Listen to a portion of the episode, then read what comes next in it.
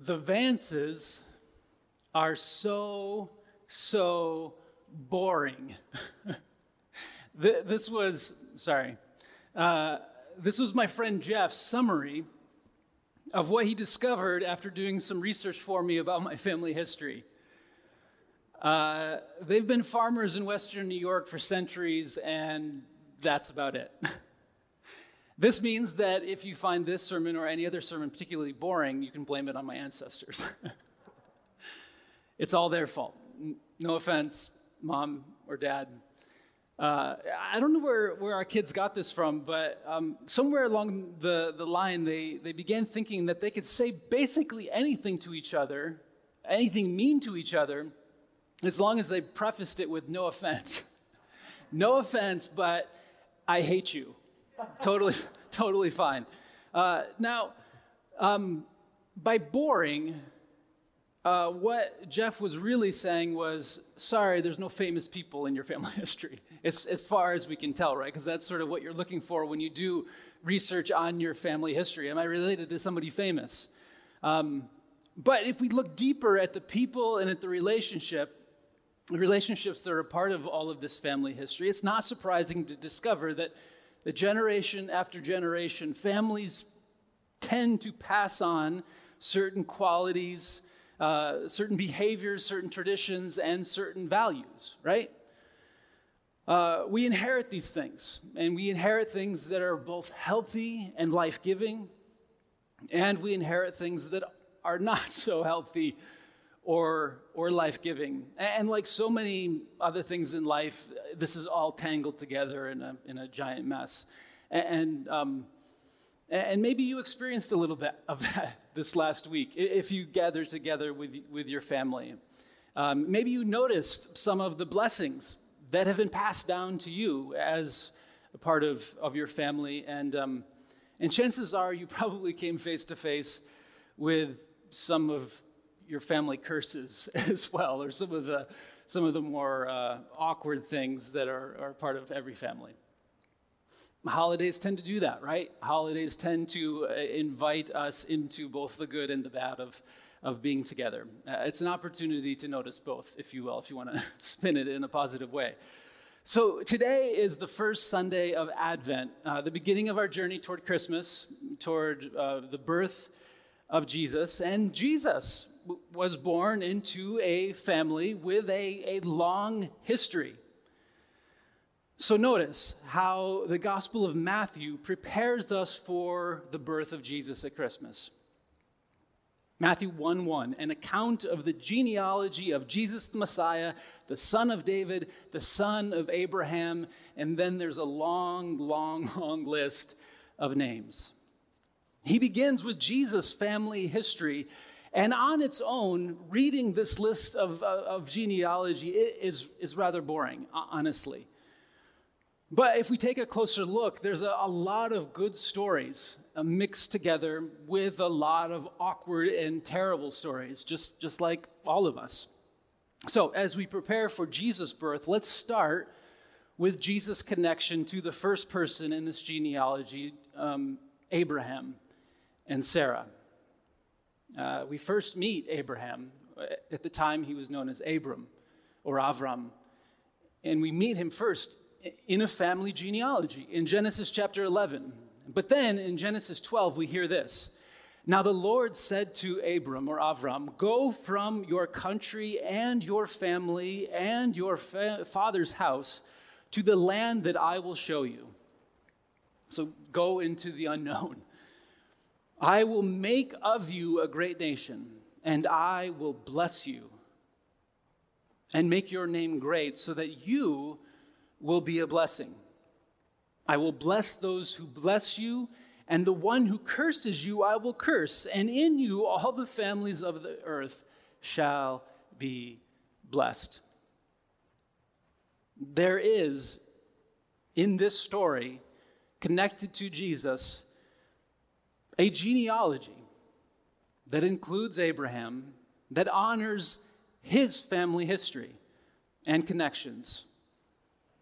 And in Genesis 12, this comes with God's call that includes freedom to depart from certain family traditions and expectations. It's both.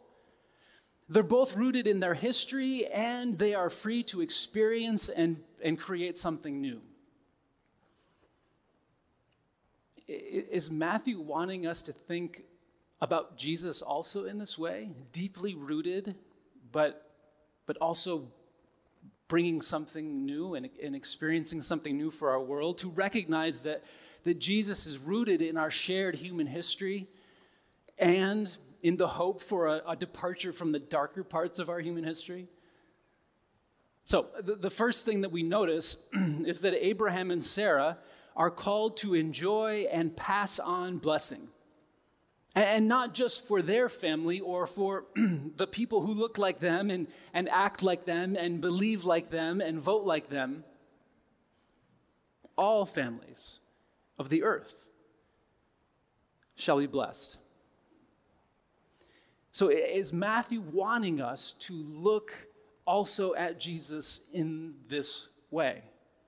Are we to expect that this child born to a poor Middle Eastern Jewish family will embody God's generosity and inclusive welcome? Is that what we should expect as we begin to read this genealogy? Well, let's see how God, or how Abraham and Sarah do with passing on blessing.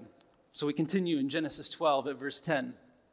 Now there was a famine in the land, so not a great start. And so Abram and Sarah went down to Egypt to reside there as foreigners, for the famine was severe in the land. And when he was about to enter Egypt, he said of his wife Sarah, I know well that you are a woman beautiful in appearance. Okay, that's great. Good for him. And when the Egyptians see you, they will say, this is his wife. Then they will kill me, but they will let you live. All right. So say that you are my sister, so that it may go well with me because of you, and that my life might be spared on your account. So when Abram and entered Egypt, the Egyptians saw that the woman was very beautiful, and when the officials of Pharaoh saw her, they praised her to Pharaoh, and the woman was taken into Pharaoh's house. But for her sake, he dealt well with Abram, and so Abraham had sheep and oxen and male donkeys and male and female slaves, female donkeys and camels. So that's a lot of stuff, apparently. But the Lord afflicted Pharaoh and his house with great plagues because of Sarah, Abram's wife.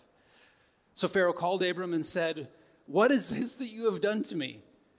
Why didn't you tell me that she was your wife? Why did you say she is my sister, so that I took her for my wife? Now then, here is your wife, take her and be gone. Well, that's sort of awkward. This typically isn't the type of story that you share at a family gathering when you get together, unless somebody has had too much to drink and a fight breaks out with your aunts and uncles or whoever it is that fights every holiday. So does Matthew want us to think about this story as we prepare for Jesus' birth? Well, yes, it seems so. Because all of these stories are important as we prepare to figure out who Jesus is and what Jesus is going to be about. This story in particular, because like I said before, our families don't just pass on the good stuff. Fearful self-preservation gets passed on. Patriarchy gets passed on. The female appearance and identity defined as dangerous gets passed on. Instead of human history moving forward in good and healing ways, we get stuck in cycles of dysfunction. So Abraham leaves Egypt richer. And by the definitions of Black Friday and Cyber Monday, Abraham is blessed. He has more things. Way to go. But he has more things only because others have been cursed. only because others have been enslaved, even his own wife, only because others have been hurt. So God's goodness was supposed to be so deep and so wide that there was enough for everyone. So what happened? Well, this is sort of all new for Abraham, right? Like he just got this job to bless all people. So maybe we should give him another chance. What do you think? I mean, maybe we don't want to give him another chance. I mean, that was pretty bad. Well, we're going to give him another chance, at least for the sake of this sermon. Genesis chapter 20. They moved to a new town. They leave Egypt with all this stuff, and they move to a new town with new neighbors. And in verse 2, Abraham says of his wife, "She's my sister." Wait, what? Again and again, a king takes Sarah, and again, the king gets cursed, and again, Abraham gets richer while innocent people suffer. Then a generation later, in Genesis 26, God says to Abraham and Sarah's son, Isaac. Maybe Isaac will get this right. So God says to him, "I will bless you, and through you I will bless all nations of the earth." Again, God's generous and inclusive welcome are deep enough and wide enough for everyone. But then there's another famine, so Isaac and his wife Rebekah head toward Egypt. But along the way, they come to a new town, so Isaac says about his wife, "She's my sister," because he thought the men of this place might kill me on account of Rebekah because she is beautiful. Whew. And Isaac's mother, Sarah, rolls her eyes and says, "Well, he didn't get that from my side of the family." Obviously, that's his dad. And then Isaac has a son named Jacob who lies in order to steal a blessing from his own brother. And then Jacob has a bunch of sons who lie and sell their brother Joseph into slavery so that he ends up in Egypt, where his ancestors are enslaved for 400 years. And then they're set free only because Pharaoh and the Egyptian people experience what? Plagues. Which is exactly what happened in Genesis chapter 12, in Egypt with Abraham and Sarah. So when my kids were younger, they loved books like If You Give a Mouse a Cookie. Are you familiar with those books? We actually still had this in our bookshelf. It's by the same author, Laura Numeroff, and it's called If You Give a Pig a Pancake.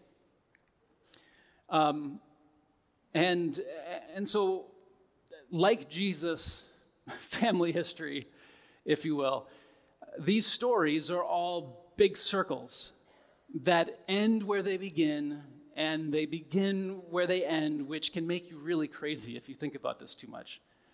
So it begins with, if you give a pig a pancake. If you give a pig a pancake, she'll want some syrup with it, obviously. And so you'll give her some of your favorite syrup. And she'll probably get sticky, so she'll want to take a bath. And then she takes a bath, which leads to bubbles, and then leads to warm clothes, and then eventually leads to a treehouse. And the pig will want to decorate the treehouse, obviously, and so the pig will take wallpaper and glue to decorate the treehouse. And when the pig is decorating the treehouse with wallpaper and glue, she'll get sticky. And if she gets sticky, she'll think about your favorite maple syrup, right? And if she thinks about your favorite maple syrup, she'll probably want some pancakes, right? Like this is the whole story. So like it begins where it ends, and it ends where it begins. And so the book is over, but is it really? No, you're stuck in this vicious cycle of what happens when a pig eats a pancake, because it ends with the beginning. And so you have to go back to the beginning and go through the whole thing all over again. The story starts over again and again and again, which is often how the stories of the Bible unfold, as you could tell, which is also oftentimes how the stories of our own families and our own histories and our own cultures tend to unfold. Jesus' family history is stuck in a cycle of limited blessing. There's not enough for me and for you. And they just get stuck there, generation after generation after generation. And so if the Bible was a kid's book, which they do have them as kids' book, which is probably good, the version might be called something like, If You Go Down to Egypt, right? Because every time they go down to Egypt, something bad happens. In the Bible, if you go down to Egypt, you'll likely encounter people who are different than you. If you go anywhere, you'll likely encounter people who are different than you. And if you meet people who are different, then you might be afraid of the unknown. And if you're afraid, then you might put others in harm's way in order to protect yourself. And this kind of injustice and this kind of inequality will become a curse or a plague for everyone, even if some of you walk away with more than you had at the beginning.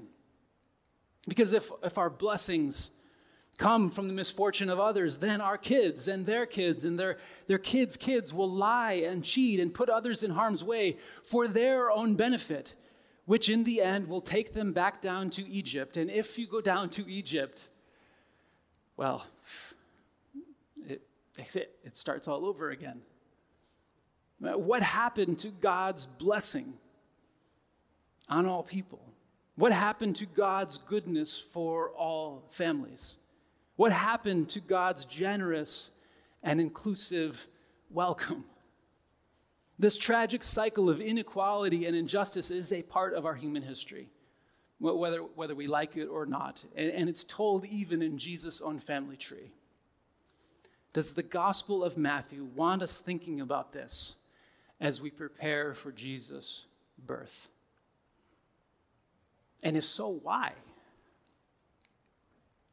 Well, it's just the first Sunday of Advent, so we might have to wait until Christmas to find out. But here's a little hint. Abraham and Sarah and their ancestors, like all of ours, also pass on things like courage and forgiveness and faithfulness and hope. Those stories are here in the long history as well. So if we're hearing this Jesus story for the first time, Jesus' identity as a son of Abraham, and Sarah, raises a lot of questions, for at least for people who are familiar with these old stories. It raises questions about how Jesus will make his way in the world. What will Jesus be like? Who will Jesus hang out with? What will Jesus do in the world? Will Jesus' life be one of limited blessing?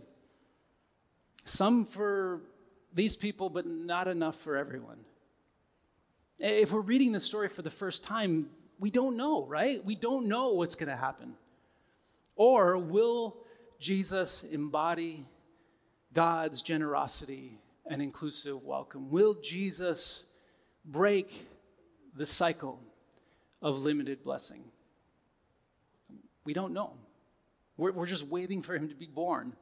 And then we have to wait for him to grow up, I guess. So perhaps this Advent season and this Christmas season, this same question comes to us, rooted in our own family histories. What are we passing on? Or what will we pass on? And in each moment, where is there freedom for us to experience and create something new? Please pray with me. Jesus, thank you that you're present with us through it all that we carry with us from our family, from our own lives, all that we carry with us from our culture, from our world history, all that we have, we bring it, both the good and the bad, our strengths and our weaknesses, our failures and our successes. We bring it all, and we're thankful for your faithfulness and your closeness to us. We pray that in this Advent season you would invite us to consider what we will pass on. In Jesus' name we pray. Amen.